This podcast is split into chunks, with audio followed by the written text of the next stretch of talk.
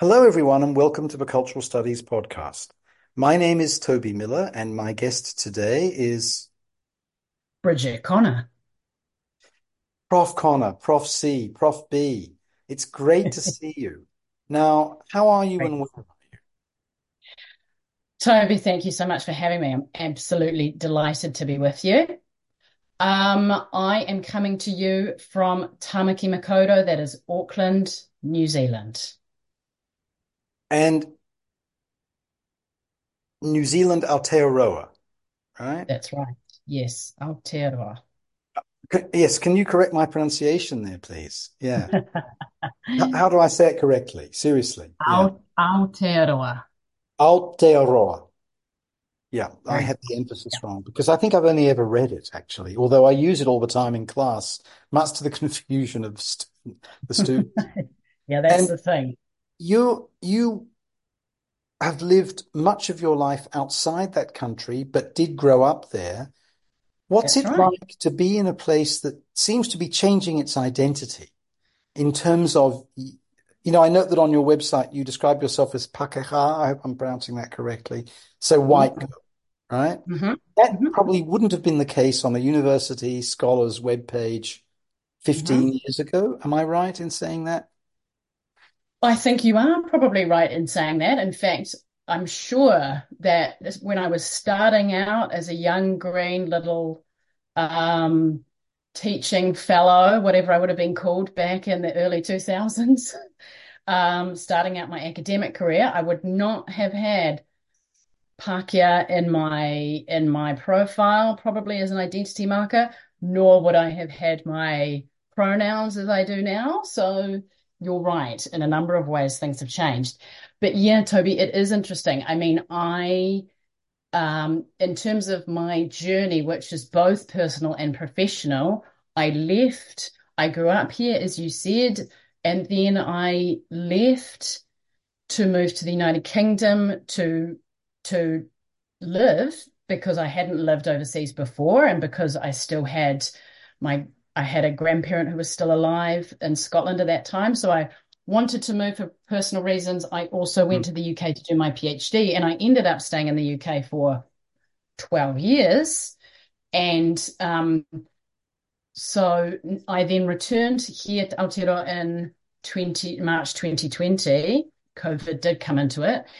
And I would say that has been one very interesting part of my return has been um, seeing how things have changed here so much. In terms of, I mean, many things, but I think um, the growing understanding at multiple levels of of Aotearoa New Zealand as a bicultural nation, um, as a kind of a a growing um, awareness from both Māori and Pākehā that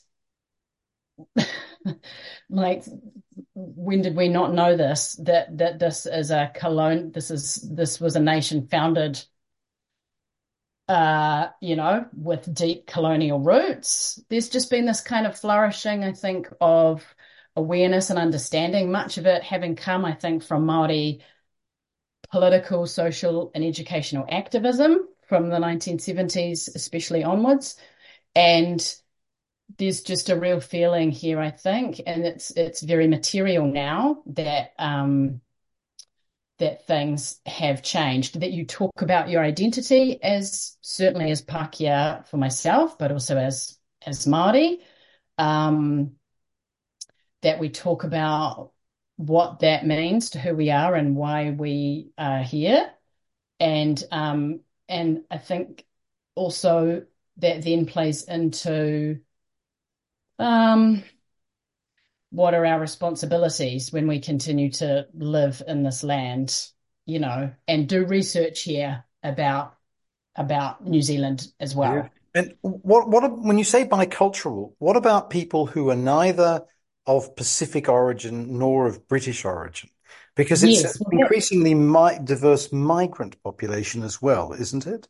Yes, it is. And yeah, apologies. When I say bicultural, I guess what I mean is that the that the nation was founded on Te Tiriti o Waitangi, the Treaty of Waitangi, which recognized uh, which recognizes tangata whenua Māori as the indigenous people of this land, and it and it recognizes the Māori version of the Treaty of Waitangi as well as an English version, so bicultural in terms of the languages. Oh, yes. But you're absolutely right that more and more, I mean, yeah, there are many, many more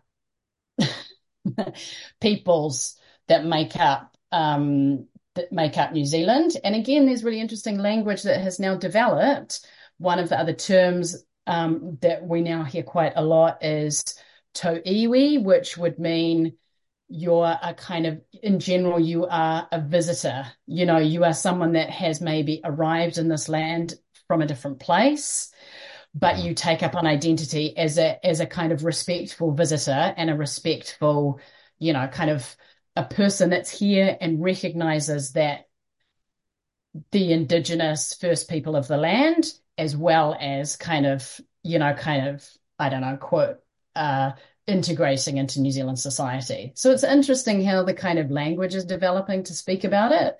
Um, that's not to also say that there is a lot of hostility from certain corners of New Zealand society about how things are quote unquote changing for the worse rather than the better. And now, yeah, we're getting into kind of interesting recent political discussions that now mean we have a much more conservative, uh, right leaning government than we did a year ago.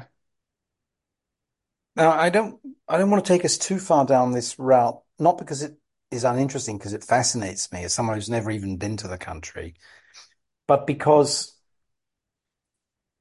the country is an important part of your work, but only part thereof. Mm.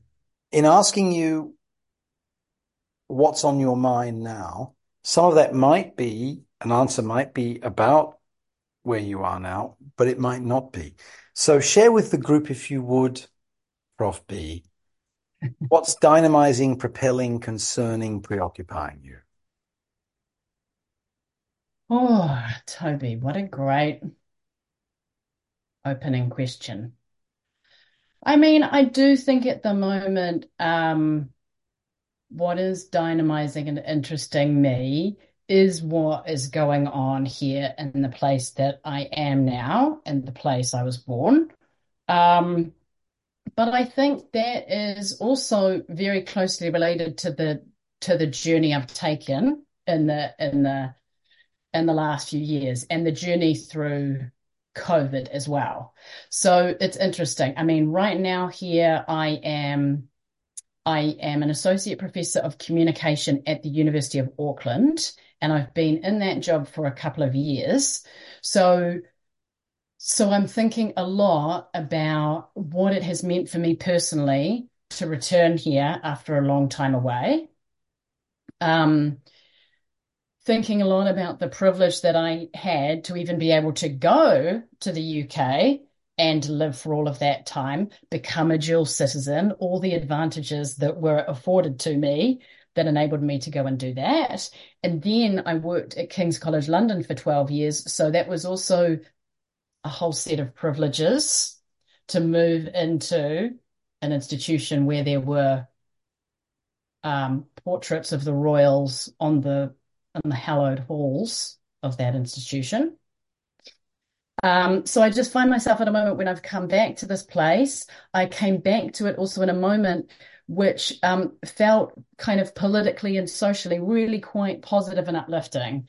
If anyone knows anything about um, Aotearoa New Zealand and our politics, we had the previous government we had was a was a Labour government. That means kind of left, centre left, led by Jacinda Ardern, who I think is probably pretty well known to people um, as a kind of a young, dynamic, woman, leader, prime minister.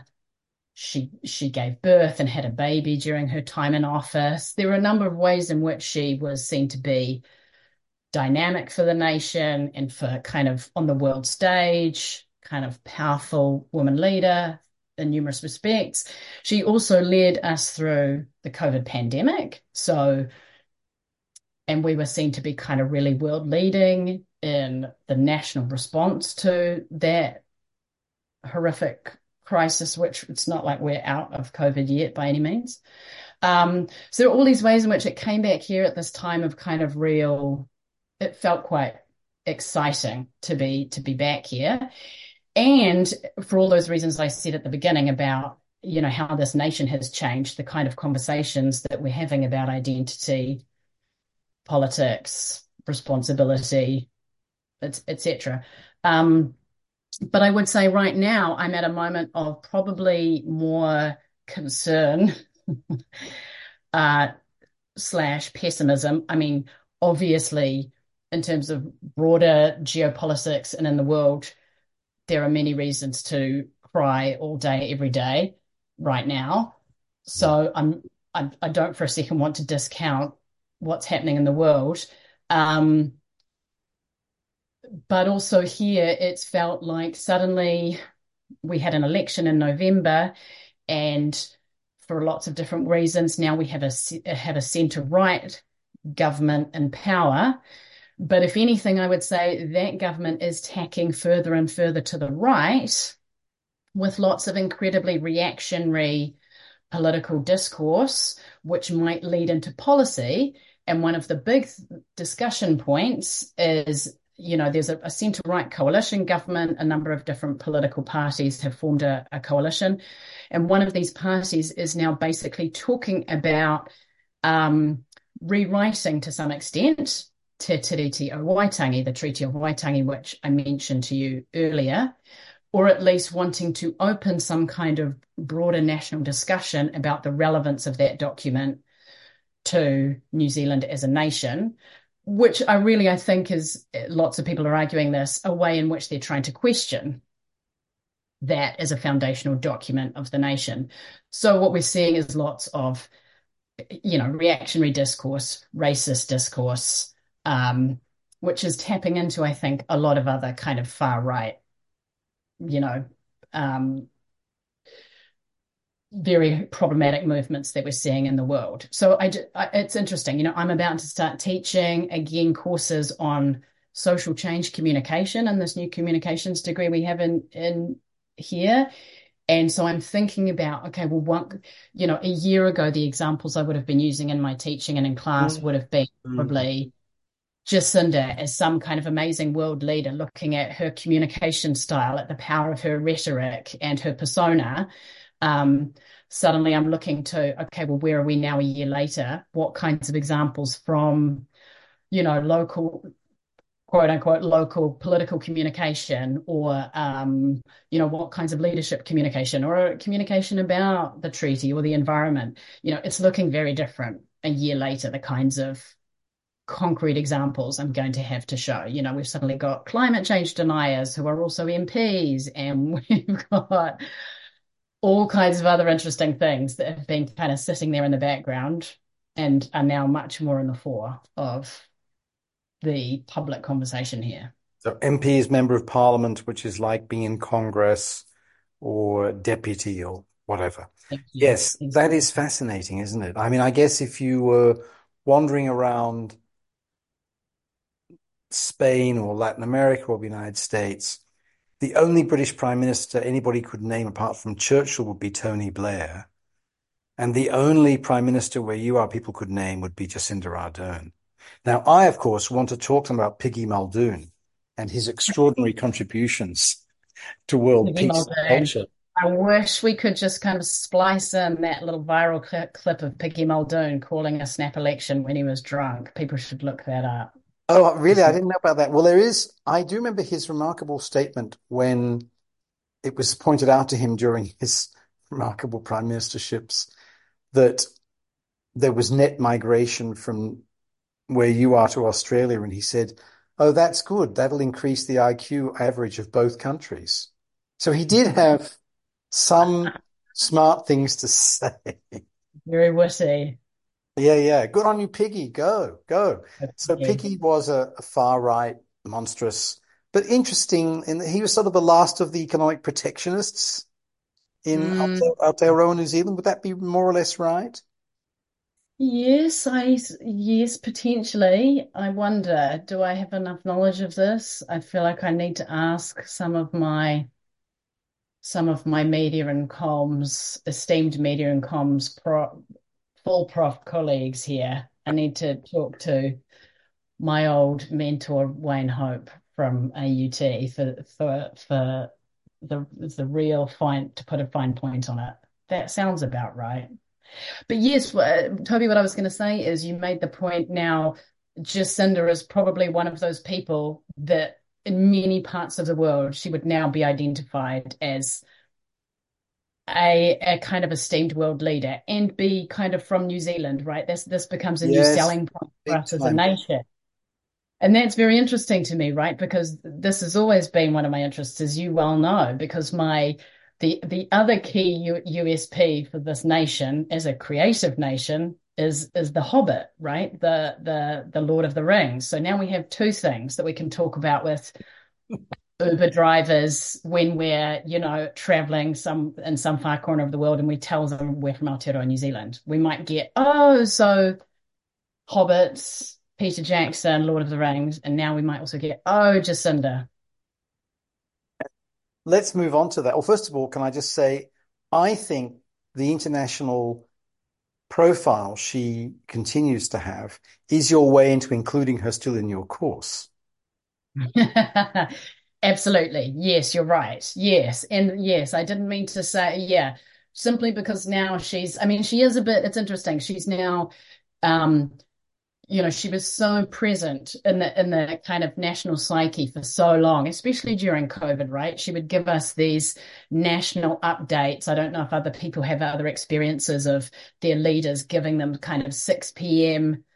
news updates on how many cases and and you know what they're doing to keep us safe. You know, she was there every day or few days.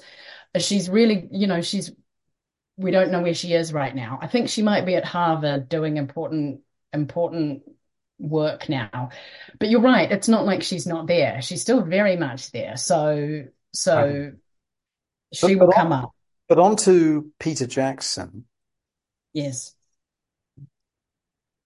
His connection to his birthplace is strong, and you've Yes. analyzed over many years how that functions and what that means. Could you clue us in a bit to that story? Sure. Yes. I yes, Peter Jackson does have a have strong ties to this place. In fact, I think he owns quite a bit of this place. I would, I wish I could tell you exactly how much, uh, uh, how big of a landowner he is, but it, it's significant. Um, if anyone's interested, he has he has a compound somewhere in New Zealand where he, where he has built his own hobbit hole. I wish I could go there one day. I don't think I'll be allowed. Um, that's part of the compound. Anyway, so so Peter, Sir Peter, apologies, Sir Peter Jackson um, I have had an interest in for a long time. I should preface this by saying I have never met Sir Peter Jackson. I have ne never had any human interaction with him of any kind, even though I did try.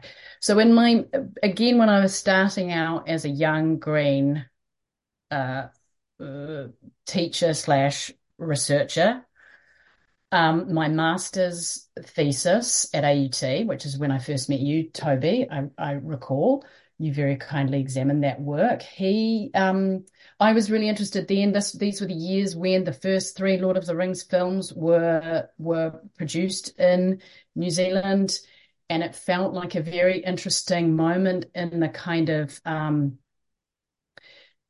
the trajectory of New Zealand as this kind of flourishing creative nation when suddenly we were really kind of we were on i'm using i was using scare quotes there uh, Mm, for, for mm. you listeners um we, we were really suddenly on the world on the on the world map here And that was because, you know, Peter Jackson ensured that those films that he was directing were filmed in his home country, New Zealand. And he built all kinds of studio space and special effects. Studios were all a part of this kind of growth, this infrastructure development. And then also, I think the kind of the growth of this image of New Zealand as a creative nation and one that could service big international productions like this. I mean, Peter Jackson was also a he started out as a kind of an independent like horror filmmaker. If you've ever seen any of his early horror films, they were really DIY. They're cult classics here.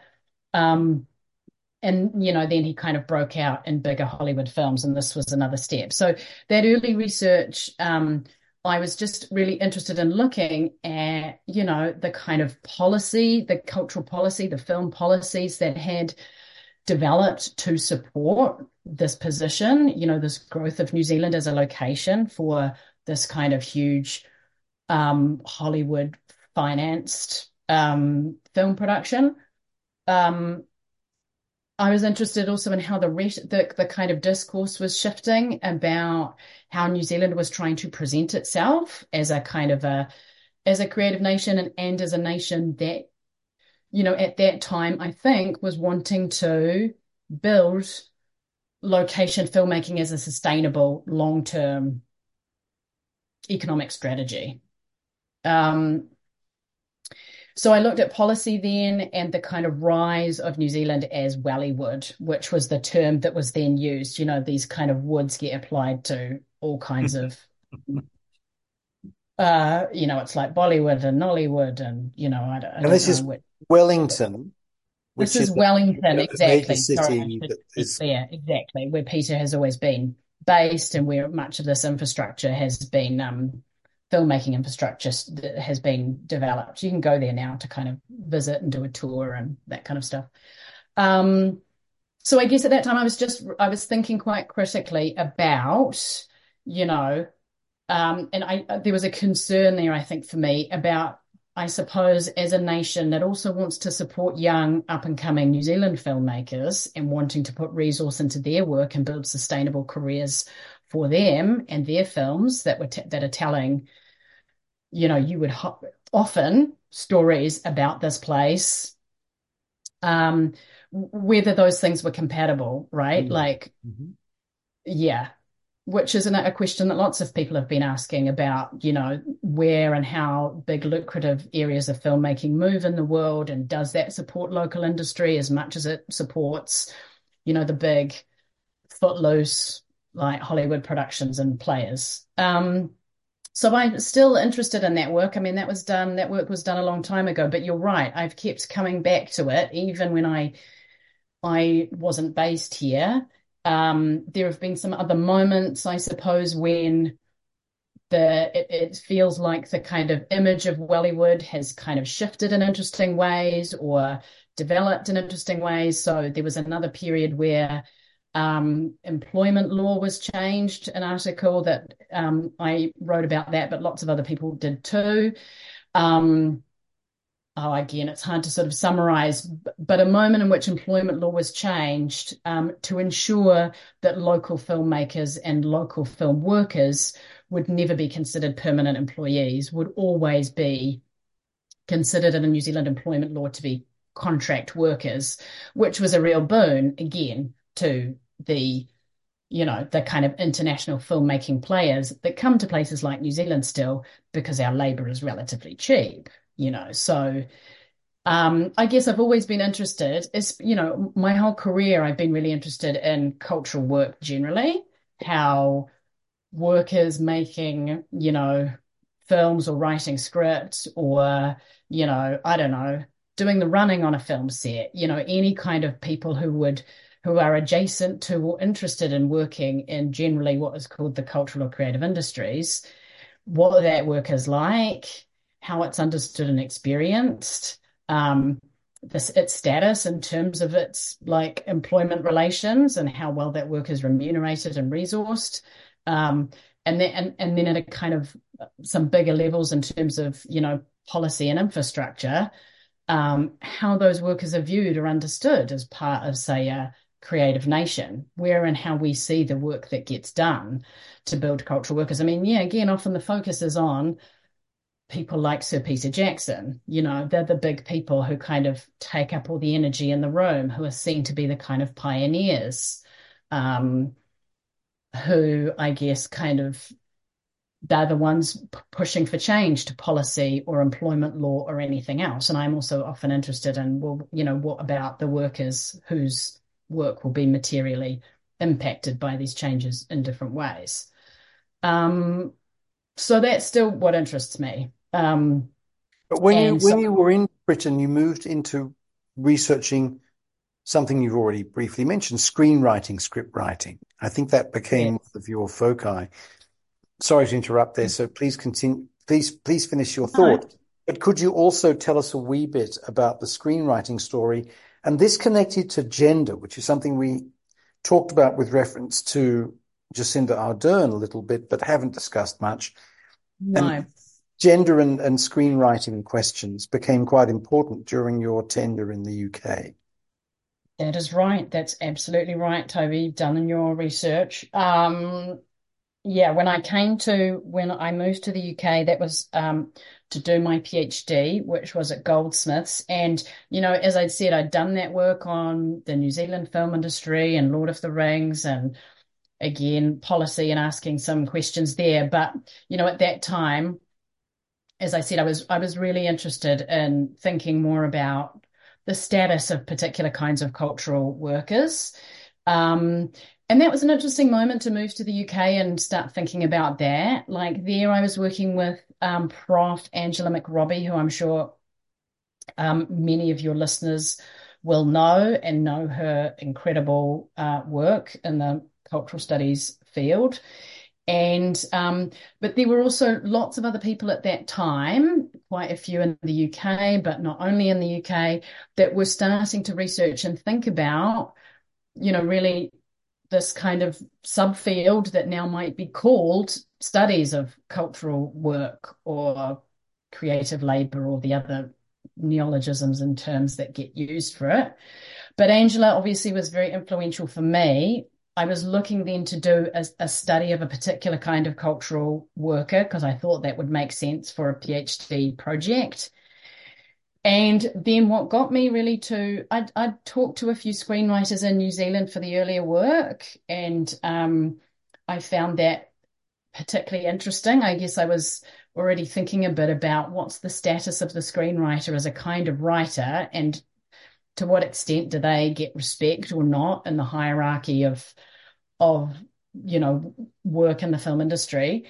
Um, but then it was an interesting moment. I started doing the work when the 2007 and 2008 US writers' strikes uh, played out. And so that was a very interesting moment. We've been through one much more recently, um, when all of a sudden the kind of yeah, the status of the screenwriter was was sort of elevated in the in the you know in the news and in the in the kind of general discussion. I found it really interesting. That was the first time I think I'd seen a kind of a, a, a person that you would call a creative worker out on strike. It's not something I don't think that I had personally seen before. And that just started to raise a whole lot of interesting questions to me. You know, A, I didn't know much about why they were striking, so I started to look into that. Um, and I was thinking at the same time about, okay, so what is this? You know, who else has written about the screenwriter as a worker and as the history of that? I mean, I knew stuff had been done in the States, but I then developed a study for the PhD that was looking um, at the the careers and the experiences of screenwriters based in London because that's where I was at the time. Mm-hmm. So I interviewed, I ended up interviewing a number of writers who were at various different stages of their careers about how they built a career. So it was it was really at that that basic level of questioning, you know, how did you start out? How, you know, where did you begin? What were your aspirations? Um, it was also looking at the kind of portfolio nature of their career, Um, how do you sustain a, you know, what are, what are the various income streams? What else do you do to make money? Can you make money as a screenwriter? What other kinds of jobs do you need to get? Um, you know, how do what what is your status? What do you feel your status is in relation to the other creatives that you work with, like on a film or a television project?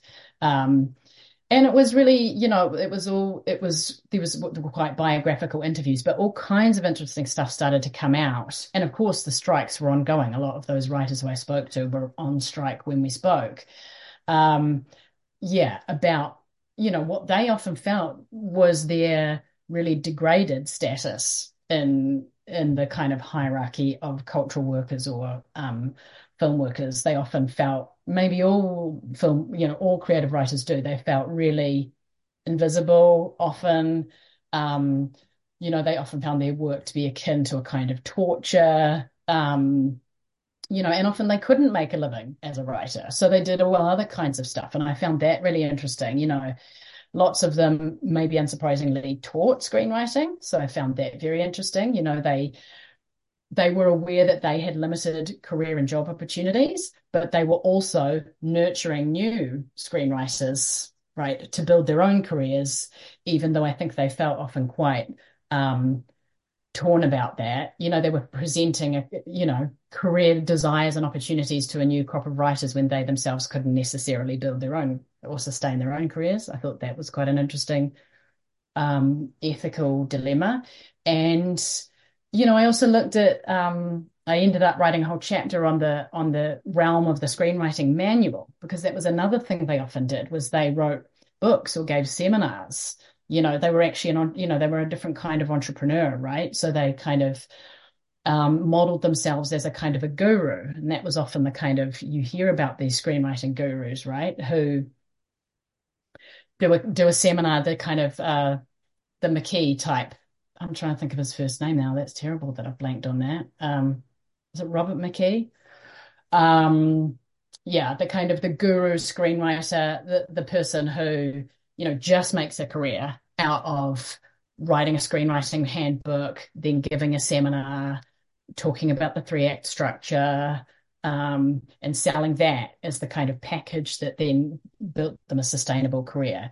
So I just found it really interesting that screenwriting was so many different things, you know, and it had um, this kind of portfolio career that a screenwriter then had to build up. I found I found very interesting, and lots of other people were were. This was a kind of a time when I mean, you know, again, I was in a in, in the UK, and um, there were other people doing other kinds of studies of kind of anglophone cultural workers, you know, different kinds of new media workers or you know people working in television or you know there was these interesting empirical studies starting to emerge mm-hmm. um, looking at you know different kinds of cultural work focusing on the production you know um, of TV, film, you know, literature, whatever it might be. So it was quite an interesting time, I think. This was into the kind of, yeah, early 2010s when I then, and then I started teaching at King's College London. So I, so I ended up kind of teaching and continuing to work on these kinds of issues through that time. Now, I haven't spoken about gender much yet, um, but, you know, again, as I said, I was working with Angela uh, McRobbie and the other thing that became really interesting um, to me was thinking about the gender dynamics of cultural work and screenwriting work, especially.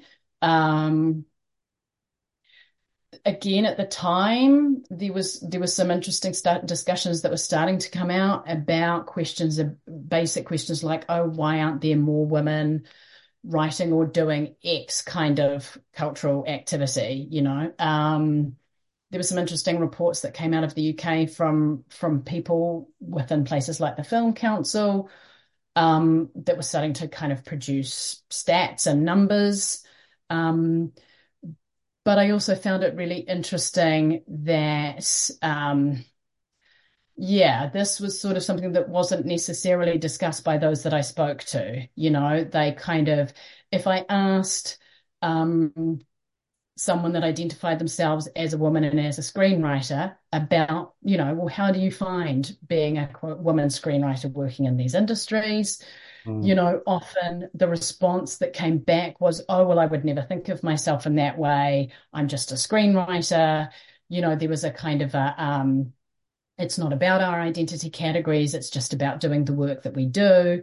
And again, I was getting to know some other people, other scholars. Um, my colleague Christina Scharff, who I worked with at, at King's College London, had written a book called um, Repudiating Feminism, in which she talks about this, right? She was interviewing just young women who talk about feminism and talk about how often that was repudiated. Um, so often as an identity identity category. And it seems like often that was the same thing within the industry, you know, to, to talk about the quote unquote diversity problem. Well, that was so often just kind of pushed to the side, right? It's when you talk about creative work, you know, that stuff doesn't matter, right? You don't talk about your gender identity. You don't talk about your ethnicity. You just talk about your creative identity but again, I, it was really interesting to start thinking about, okay, well, what, you know, in popular culture, how was the screenwriter presented to us? And, you know, unsurprisingly, it's so obvious they were still often presented as white, male, neurotic, uh, etc. So it was interesting to start thinking about um, gender as playing into and, um, you know, discussed or not with with screenwriters themselves about how they understood issues of inequality playing into the work that they do. Again, that's become a more prominent, much more prominent discussion. Yeah, I think. yeah. Confessional moment, Prof. When I lived in LA, oh. I went out on an internet date with someone who was the only gal in a boy-dominated writers' room for a very famous sitcom. Oh, and oh, wow after, as you can imagine, I was totally jazzed by this, and all I wanted to do was talk to her about the terrible sexism of the dudes and so on. And she uh-huh. looked at me with a mixture of pity and horror and said, "Is this a date, or are you just trying to interview me?" and uh, yeah, in a reason, yeah, she. Well, I didn't even know that this was her thing until we met. And then I just zeroed in on this because it was really interesting to me. And of course, she got up and left in a polite way. But mm. yeah, it was a bad outcome. So, oh. Prof, you've you've got this trajectory that is international, but with some things in common across sites. There's one term you've been using quite a lot, creative. And you've mm. referred mm. to the idea of creative New Zealand, creative industries, creative class, and so on. How does that relate to the idea of culture, cultural worker, creative worker? Are they one and the same?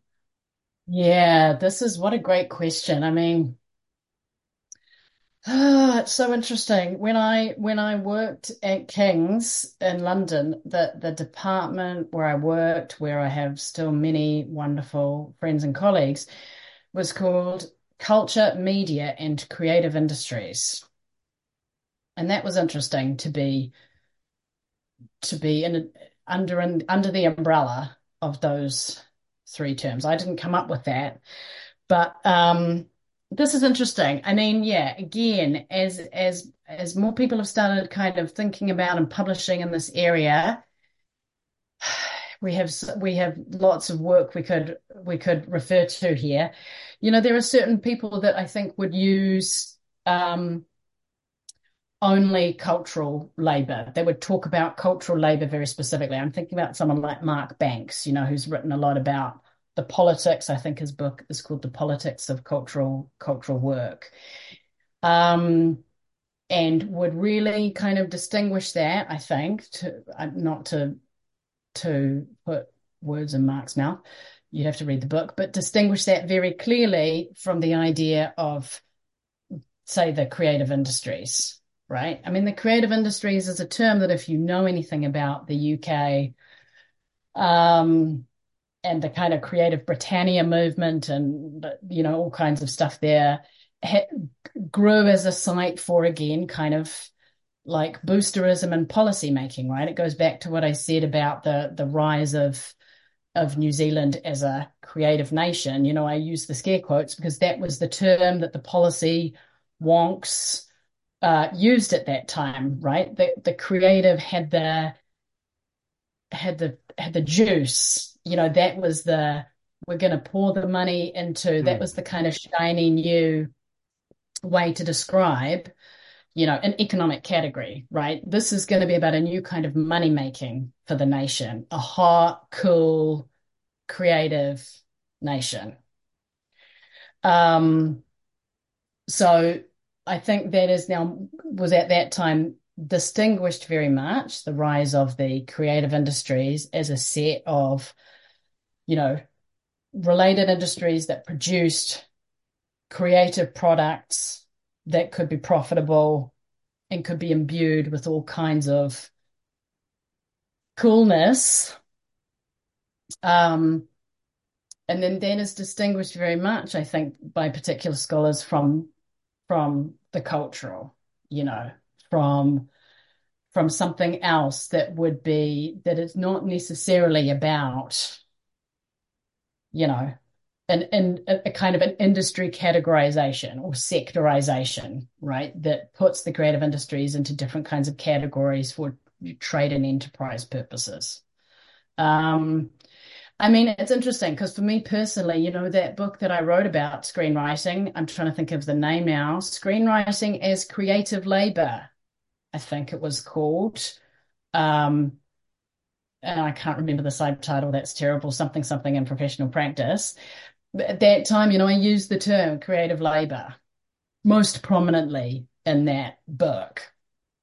Um, and I, you know, talked about what I thought creative labor was. I guess I was kind of, you know, at that time, as I said, then I was working in a department where we were teaching the creative industries. It was in our title, right? We were we were talking, we were t- teaching students who were incredibly international and were often coming from different parts of the world about this particular, you know, British version the, its creative industries, what they were, how they were categorized. Of course, we were, it was, this was, we weren't taking this at face value. We were looking at this critically and how this had been formed as something that was then implemented in policy and practice. But, um, but I use the term creative labor. Now more and more, as as other people have done research, eh, you know, and thinking about this, you know, they have become much more clear that they would use the term cultural work rather than creative labor. And probably if I was going to go back now, I'm not sure that I would use the term creative labor in the title and then most prominently in the book. It, it, I'm not, I'm not quite sure how I feel about, um, about that distinction, but I suppose it's now seen to be, well, creative labor is it somehow tainted? Or it's it's it's you assume creative labor operates in that formation which is the creative industries. And you also prof produced the creativity and gender publication. Yes that's right. Yeah yeah. That was the other thing that came out of that um that time. That was an that was an edited collection gender and creative labor that um that I worked on with Prof. Rosalind Gill and Prof. Steph Taylor. Uh, hello to them both out in the ether. Um, and yeah, yeah, again, we use the same term, right? So that's interesting. Forgot about that one. No, I hadn't truly. Um, where, you know, we kind of, we were thinking about who else has thought about the gender dynamics of working in the creative industries. Again, I worked with Roz at that time at King's. Um, it was an edited collection where we, we were trying to bring together lots of the work that that was the interesting work that we thought was being done, that was focused on, you know, in general terms, gendered gendered inequalities and how they could be understood in different ways in different kinds of um, creative industries. And again, yeah, we use the term creative labor, you know, again, not uncritically, but, um, you know, we were kind of trying to take the temperature and look at, okay, well, what's the work that's being done right now? And it was all kinds of different stuff, you know, kind of, young women doing internships in different kinds of creative industries. It was it was in different um, different parts, although largely again of the anglophone world. Um, and it'd be interesting. I should ask Ros and Steph if we were going to do that again, or if we were going to do a new edition, if we were ever asked to. Would we would would we would it still be gender and creative labour? Uh, uh, that's interesting. I'm not sure. Prof B, I've got a couple more questions for you, and then I'd like to throw it to you to subtract from or add to what we've already discussed. Does that sound okay? Absolutely. Sounds great. So you haven't dumped PJ. He's not Oh an no, I would never dump Sir Sir no, he's not an ex-boyfriend who is Oh no, no, no, no, no. forever, He's like a kind he's like a kindly uncle t type who Kindly uncle type. in his hobbit hole oh, still doing his good works. What about Mrs. Cole, the former Mrs. Coldplay? Where are your effective relations with? Oh, should we talk hmm. about conscious uncoupling, shall we? We could, we Well, we, we might have to come back for a whole other your your conscious conscious recoupling from PJ Yes, to GP. How about yes. that?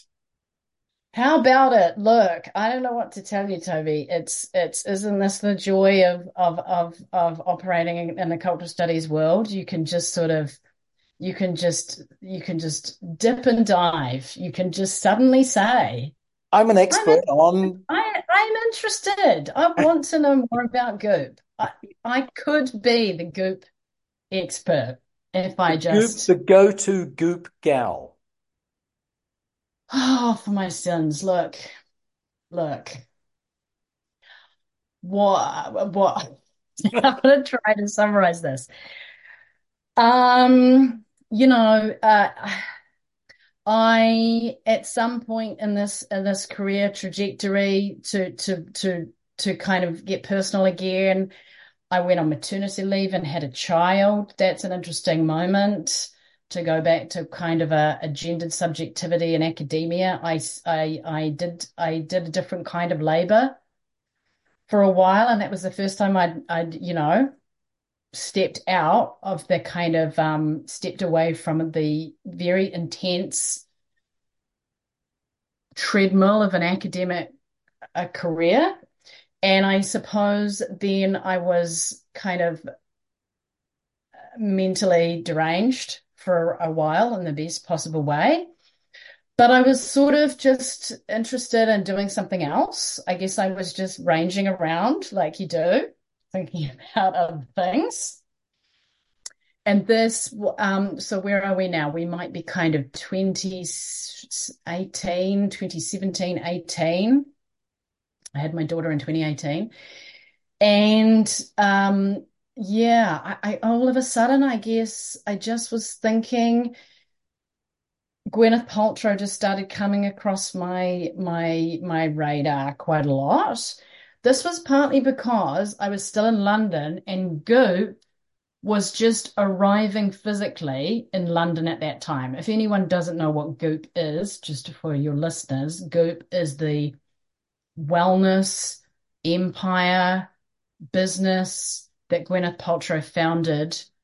Um, I think it says on the website from her kitchen table in London in 2008. So Goop actually, you know, is a as a British, crea- you know, a new creative industries 2.0, 3.0 British badged brand.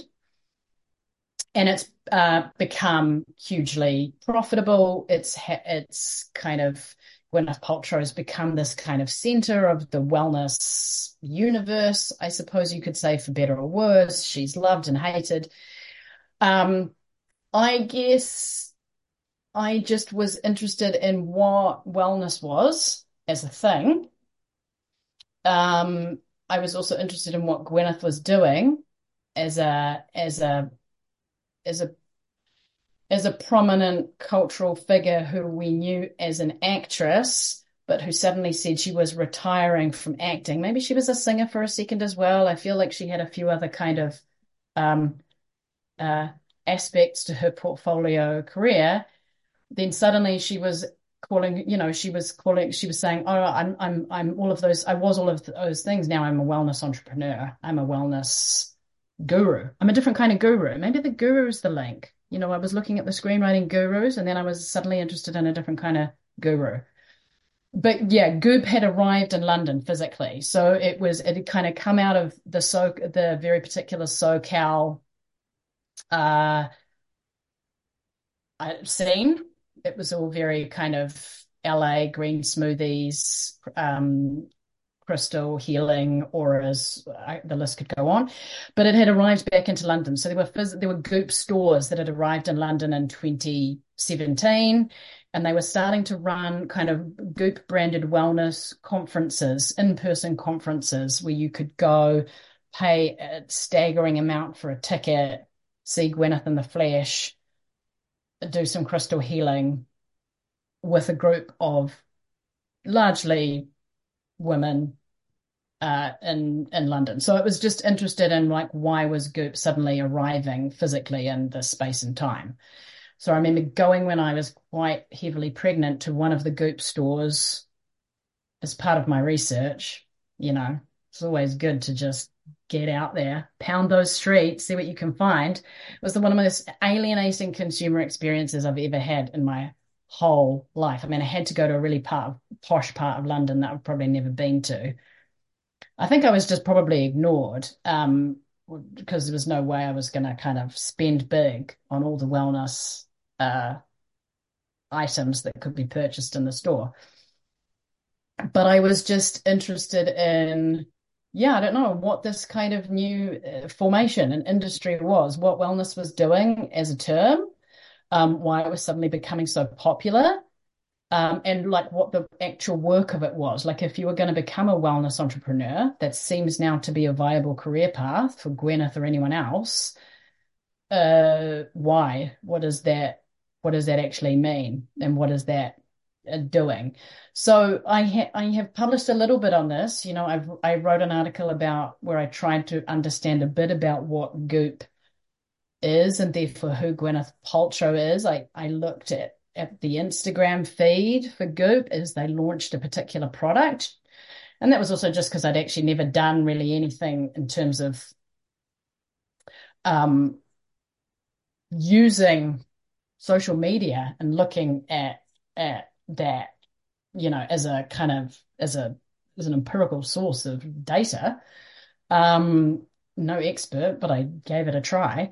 Um, but the other reason, Toby, just to say that I found wellness very interesting in that moment was because also as a kind of a as an academic, as a worker, I felt I was being subject to much more wellness or well-being uh, discourse in my own workplace. You know, uh, yeah, you're making the vomit sign. But I, but that was suddenly became really prominent. I remember at King's College London at that moment was we were suddenly being sent information all the time about how to maximize our well-being and our wellness. You know, that the, the, that term was just suddenly there where it hadn't been before.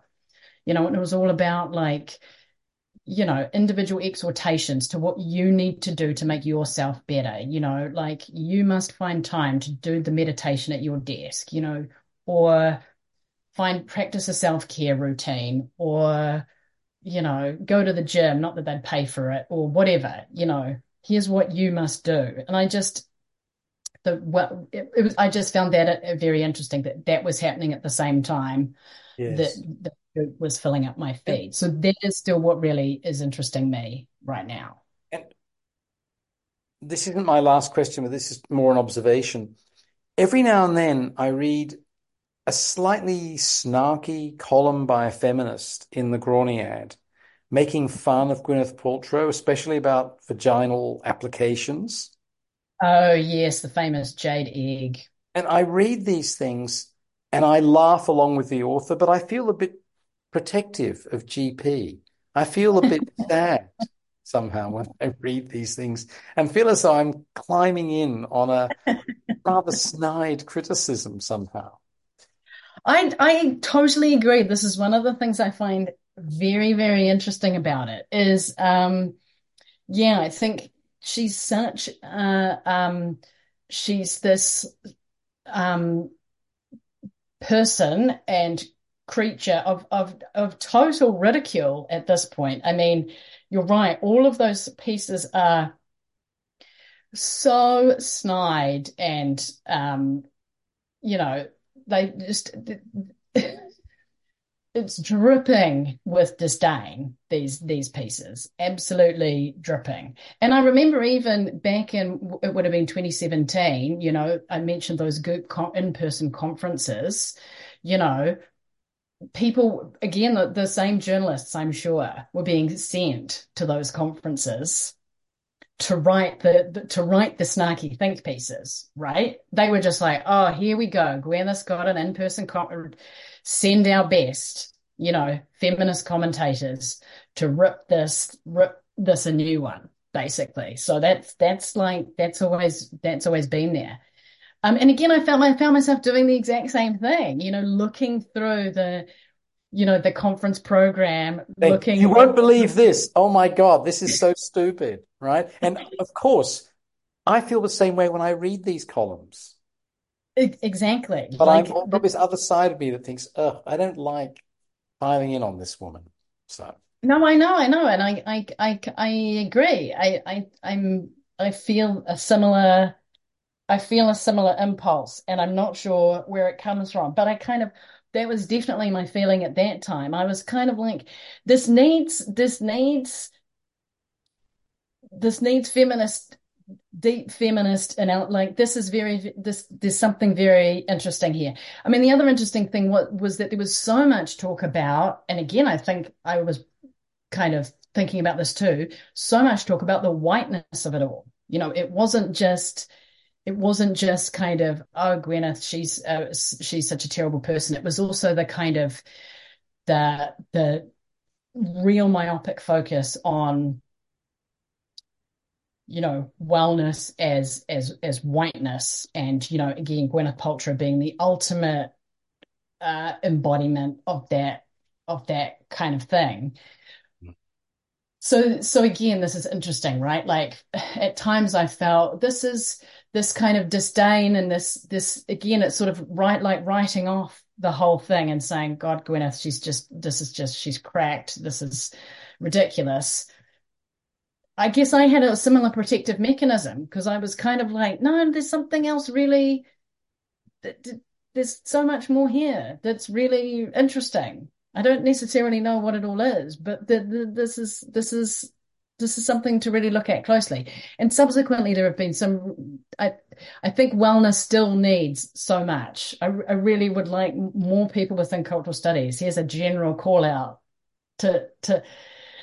I think wellness, yeah, there's there's so much here which is interesting, but there have been some really interesting studies and some that are ongoing. I'm thinking of someone like Rachel O'Neill, who's currently doing really really interesting work on on the on wellness entrepreneurs, and I think thinking really interesting in really interesting ways there about work, um, about ethnicity, about gender, um, and and many other things. So I don't have all the answers there, but um, you're absolutely right. The the the snideness and disdain is is really the kind of the the first reaction, and it's often all anyone ever does. And you you just don't think beyond that. I think that apart from writing a cultural biography of Sharon O'Neill, there's probably nothing more urgent than analysing Join me, Toby, please. so my, my last question, Prof, is this. I'm a keen as mustard 23-year-old who wants to do a doctorate. I've found your office.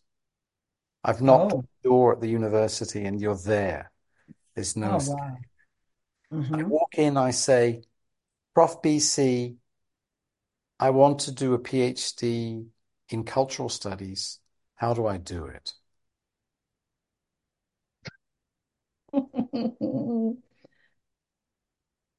and then I need to provide a powerful, uplifting, galvanizing response. Yeah, this is you know, Chris Martin meets, meets Gwyneth Paltrow for the conscious coupling, not decoupling, but it's not sexual. It's a meeting of minds between you and the young person. Right. Okay. To come to you for advice as a senior female academic, internationally renowned, and who can give this person the goods? Oh, Toby, I mean, great question, but it's also really like, what on earth to say? I mean, yeah, uh, yeah. Do what I did and just kind of just just sift around like a magpie and just see what catches your eye and then just do some do some really sharp right turns where you just suddenly get bored and you're just like no I'm not interested in that anymore. I'm just going to duck over here and suddenly suddenly look at like crystal healing and and stuff. I would just say this is the beauty of cultural studies. So there's something there about agility is there something there about agility? I suppose there is. There is. See, mm, that worries me because now I'm a bit worried. I'm I'm going to start talking about agility and resilience and employability and some other really kind of problematic and disdainful uh, terms. So I no, no, but um, I don't want to become that that person. No. no. But agility, I suppose agility is interesting. Agility is interesting. Um, don't know. I just cultural studies is so rich and full of good people. Maybe that's the maybe that's the advice. Find the good people. Mm. Find the good people, the people that that at an intellectual level that that really that really kind of gas you up and um and that you think are doing the most interesting fun work and then join them in that fun pursuit. I mean, it's just all about the people, isn't it? And the fun. We're back to the cultural biography of Sharon O'Neill, really, aren't we? We're right back there. There's no escaping. Once she's got you in her grasp, you're done for, really. That's it. Um, and That's for those who don't know who she is, look it up. Do your homework. Do your homework. Come on. So, Prof, to wind up, are there things that we've touched on that you'd like to add to? Are there things we've missed that you'd like to discuss to conclude matters?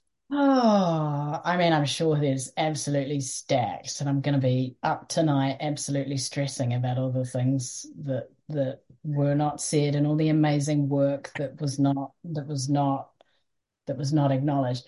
I don't know. As a way to finish, I guess I would say to to come back to where we started. I mean, what was the first question you asked? Sort of like what was what was grinding my gears at the moment, or what was that's that's me paraphrasing. You know, what was interesting to me to me right now. I mean, one thing I've had very little time to think about right now in where I am in Aotearoa, New Zealand, but which I would like to think more about if I ever have a moment of thought to sit and have a thought, um, is how wellness links to this, you know, far right reactionary political stuff that I have that I have made reference to. And like we know there are strong links between these two things.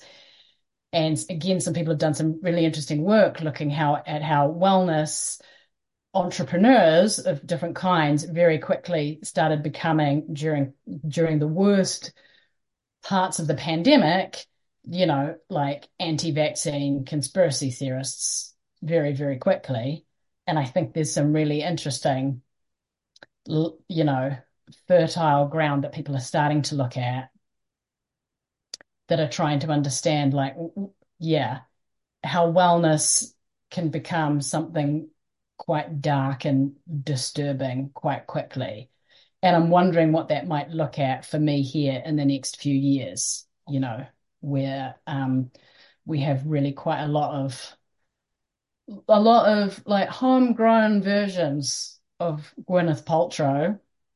The the the hyper local artisanal we talked about this as an artisanal conversation, hyperlocal artisanal wellness gurus of Aotearoa New Zealand.